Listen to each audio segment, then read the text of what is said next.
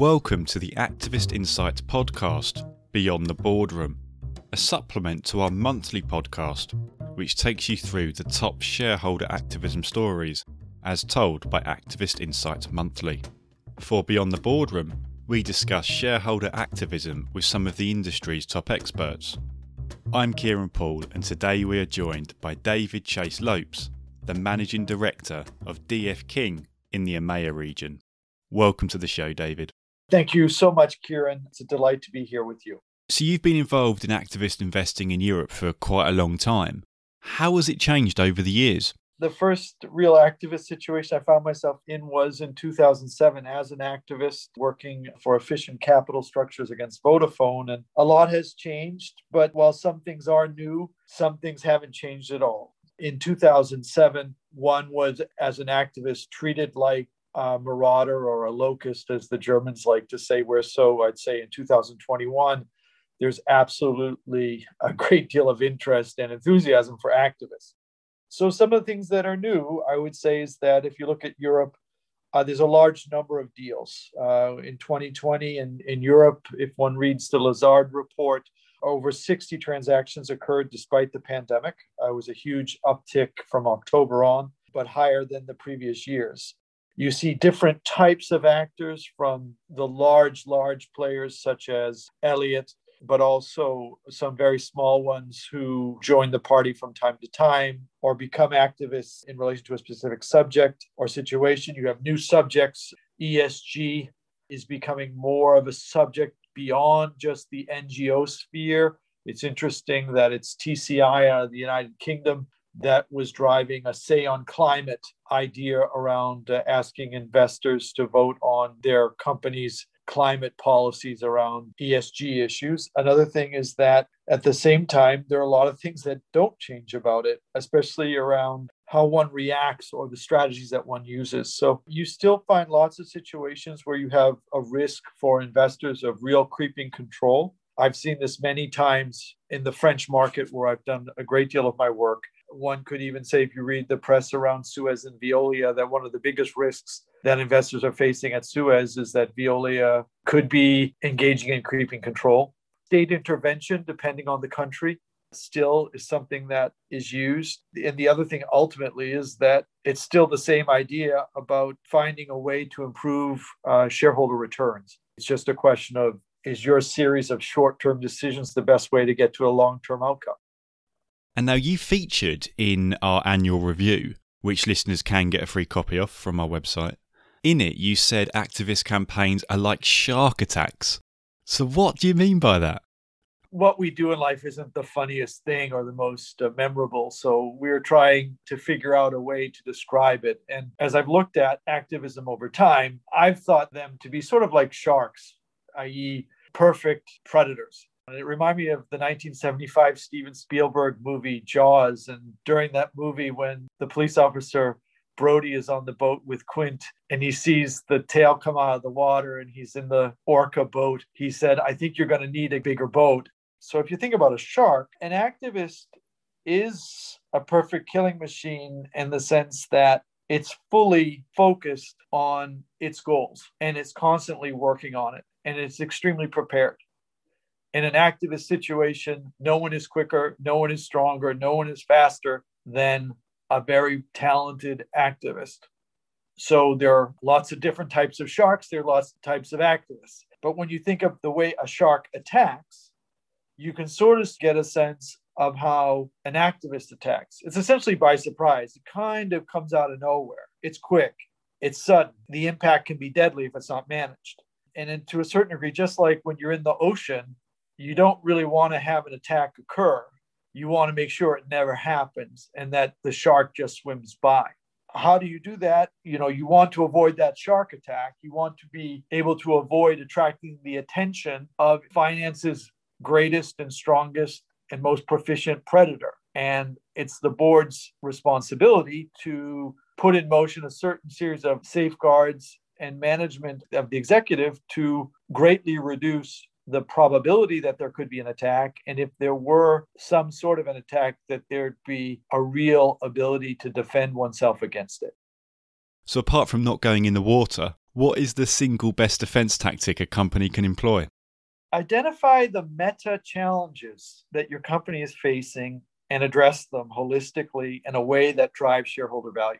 We often talk to companies about the importance of sort of doing an inventory of what's not working. The three or four things that immediately come to mind around strategy, around board composition, around capital allocation, for example, around other outstanding issues. If one were to put in place a strategy over six to 18 months to sort those out in a way that anyone who was aware that there were issues could see that you didn't need anyone besides yourselves to sort it out is kind of the safest way. You want to avoid a situation where a situation internally has gotten so poor that a given investor with an important holding thinks that they have to take things into their own hands. And what would be worse is the other minority investors begin to support them. You said in the past that essentially a small activist is like a toddler with finger paint. So, how do companies take the paint away before they make a mess? Smaller activists have to be taken on aggressively in a real sense of their ability to attract attention or not. What I mean by the toddler with fingerprint, they're a nuisance, they get in the way, they create low level problems that take a lot of handholding but it's far different than if a activist investor with tens of billions under management comes to you with a white paper and says we really think that the asset allocation should be this and this is our plan. And they're announcing as they're speaking to you that they're in a meeting and the white paper's been announced to the public before they've shown it to you. In that white paper is a three point plan that everybody can absorb that should drive shareholder value. That's the real difference. What a new or a junior activist does is often they're looking to use this occasion to build their brand. They may have put a lot of time into their great idea, but their great idea doesn't necessarily attract the attention over a long period of time of everyone else. So when their neat idea around the great strategy that will save the company or these three board members, et cetera, is brought to the board, while it should be taken very seriously and analyzed, if it's not clearly compelling and easy to understand and actually does drive value for everybody else, most other investors won't look that far away because it is a tremendous gift to an activist investor for minority investors to support them. And they're not going to do it unless it's interesting in the long term. And when they weigh the pros and cons of supporting an activist versus the incumbent company or the board, it's a tremendously hard decision. So, one of the things that some companies forget when they're attacked by, let's say, the toddlers, is an aggressive stance that demonstrates mastery of your shareholder base, of the ideas, of the agenda, that does not give them a lot of oxygen to live and thrive, is probably a better approach. It's a fight you can win. It's a fight that you can win that will leave them on the mat. And we think that it's important that companies stand up and defend their convictions and, you know, there are a lot of ways that these junior players make mistakes that allow a board that even has challenges to win. Many of them don't understand custodial chain. They don't understand the real detailed rules about how to vote at an AGM or an EGM, the deadlines if you want to put in a resolution, things like that. They might have a great idea, but they don't know the timing of when they have to launch this sufficiently in advance to get enough support so that it's meaningful at an AGM or an EGM. They get angry. They criticize unnecessarily the individuals on the board, which is a complete turnoff to all the other minority investors. They become erratic. They think that the world is focused on their incredible ideas, in quotes, when they're really only interested if that idea is going to solve a problem or generate shareholder return one of the key things to think about is that the other minority investors and the board understand why what you're trying to do is important to them, the sort of so what factor their attention span might not be as long as you think. And if you are going to present something to minority shareholders to give them enough time to get to know you and get to know what you want and maybe make sure you're giving them really color about what would occur if they agree with what you wanted accomplished through a, a resolution. If you're a company, a board, I just reiterate the importance of knowing what you need to work on, understanding your shareholder base, staying close, using the easy tools to do that, whether it be perception studies, share register analysis, corporate governance roadshows, straightforward roadshows, and defend your convictions and fight where you want to fight. And don't be over generous of your time and energy to a smaller activist. And if possible, defend yourself in a way that the ability of minority investors to ultimately take their own decision remains in their hands. We'll hear more from David after this quick message from Insightia. Did you know you can sign up for a free trial now of Activist Insight Governance on our website? Activist Insight Governance provides you with the most up to date information about companies' corporate governance, takeover defences, and boards. Our database allows you to search for companies with poison pills or long tenured directors and track any changes to charters, bylaws, and governance guidelines documents. Request a 30 minute demo now of all of our products, which also include Activist Insight Online, Activist Insight Shorts, and Activist Insight Vulnerability by visiting our website and 2020 turned into a pretty busy year, in France in particular. So, what do you think some of the year's key campaigns means for activism there? Yeah, well, it was fascinating, and there was about seven biggish deals, and and I happened to have an opportunity to work on five of them. Essentially, activism overall is working better. There is an audience that will listen to an activist, and if the activist story is sound, is demonstrating having meaning to the interests of all other shareholders, and can say or articulate what the outcome that they wish to accomplish is, there's a real chance that they can not only have impact, but actually accomplish their goals. We've seen this over the last week in, in one individual situation with a with a large French CAC 40 and its governance. We're noticing that you know not only are investors listening to activists but so are boards. You know they're trying to get on the front foot. And if the activist has highlighted to the rest of the shareholders a glaring problem. There is room for a board to move proactively to sort it out to avoid an unnecessary battle and create shareholder value the other thing that is really surprising is that the position of the french state isn't as crystal clear as it was but i think that they will probably look to a new opportunity to sort of demonstrate its profound influence. I don't think in the end sensitive deals get done without state involvement if, it isn't just on a base that the BPI is invested, the Caisse de Dépôt is invested, or it's going to touch, let's say, stakeholder interests, either communities or employment. So that impacts the state as a state as country and a, a, central control. Those are important. I think as we get closer to 2022, in May of 2022, when there's going to be the presidential election, these issues will not go away. And I think the state will definitely need to demonstrate that it is an actor that has influence not just with shareholders, but with stakeholders in that country. And then I think also the overall theme in activism is shareholders want to be the deciders of the destiny of the companies in which they're invested. It's always the same thing, you know, artificial hindrance to making an adult decision about where this company needs to go usually is met with a great deal of resistance and frustration from minority investors. It's a fascinating time in France for activism. I think as well that there's a tremendous amount of talented actors in France on the subject. You've also in the past talked about the potential for a lot of debt holder activism this year. How do you expect that to shape capital markets? And is it already happening now? I'm not necessarily sure that the debt holders are going to be the activists, but what I meant by that was debt and cash on hand are real challenges in this pandemic world and the post pandemic world. In a world where cash really is king, and a debt load can become a problem.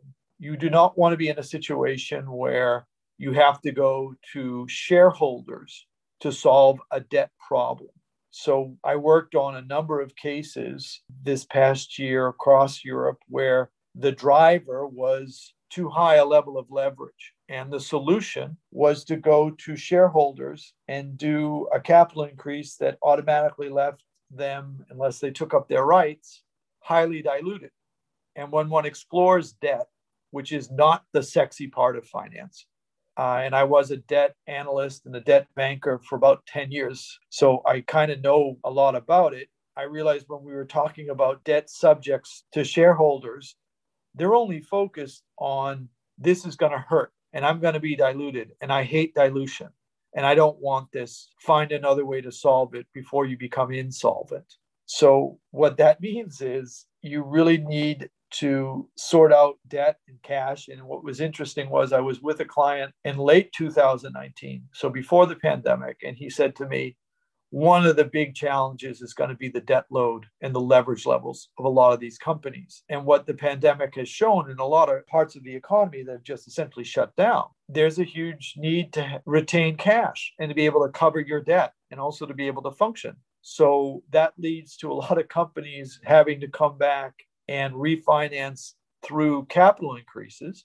Well, provided that you as a holder continue to take up your rights, you're not diluted. But if someone says this is a bad idea or this isn't necessary, they're at some point going to throw it on its head. Like that happened with Unibail-Rodamco Westfield.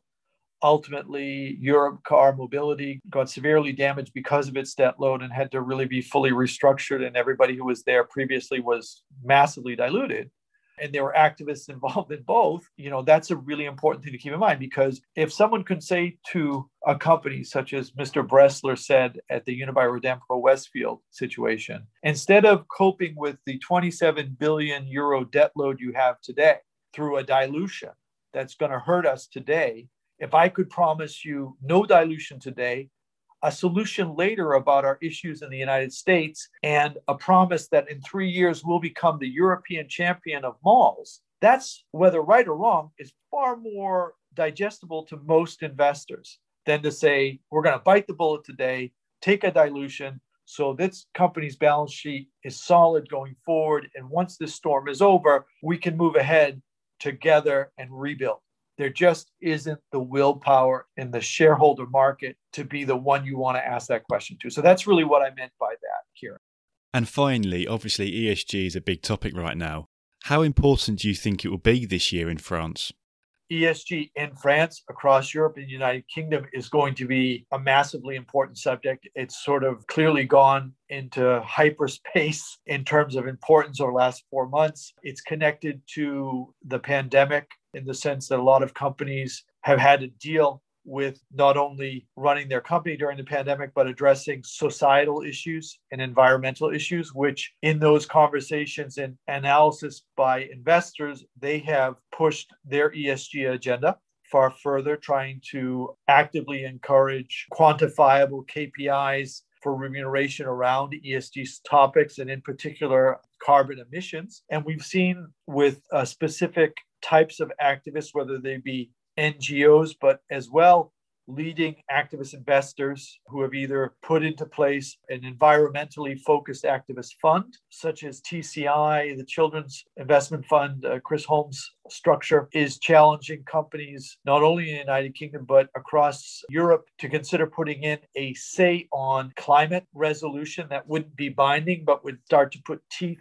if you will, into different companies' ESG policies. So we're seeing the subject growing. I think one of the reasons it's growing is that the data sets and the intelligence around statistically ESG subjects is growing. EU listed companies are going to be facing EU taxonomy in 2022 and 2023. So, as the environment and societal and government issues really become embedded subjects in how one evaluates the quality of an investment, these subjects are going to be taken up by most actors, and clearly, activist investors will find a way to influence how these subjects develop. And again, it's another subject that if a company is addressing actively, is making it easy and straightforward for people to understand why the KPIs on the ESG subjects are meaningful to that company, how they're measured, how those measures are material, and how they tie back to various non financial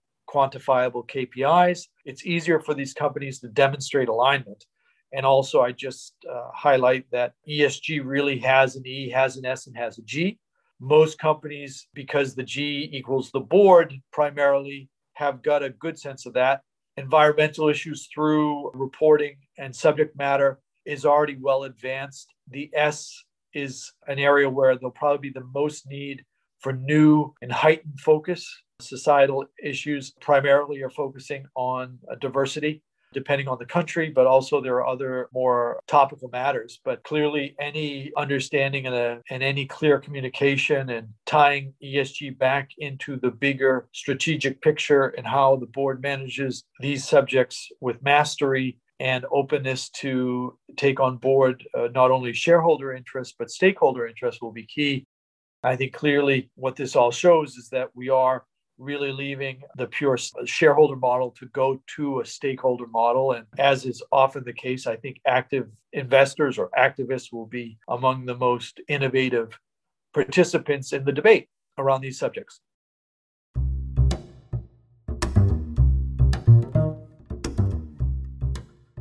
That's it for today's episode. You can subscribe to our magazine, Activist Insight Monthly, by emailing subscriptions at insightia.com. And if you enjoyed this episode of Beyond the Boardroom, check out our back catalogue where you'll find a plethora of discussions with industry experts. There is also a handy Best of 2020 episode in there for your convenience. Remember, our free definitive annual review is out now for you to download. Just visit the reports page on our website. And if you want something discussed on a future episode, simply email press at insightia.com. And join the conversation online by using the hashtag ActivistInsightPodcast on Twitter. Please do rate and review the podcast on whichever platform you're using because that really does help others access our reporting. I'm Kieran Poole. Thank you for listening.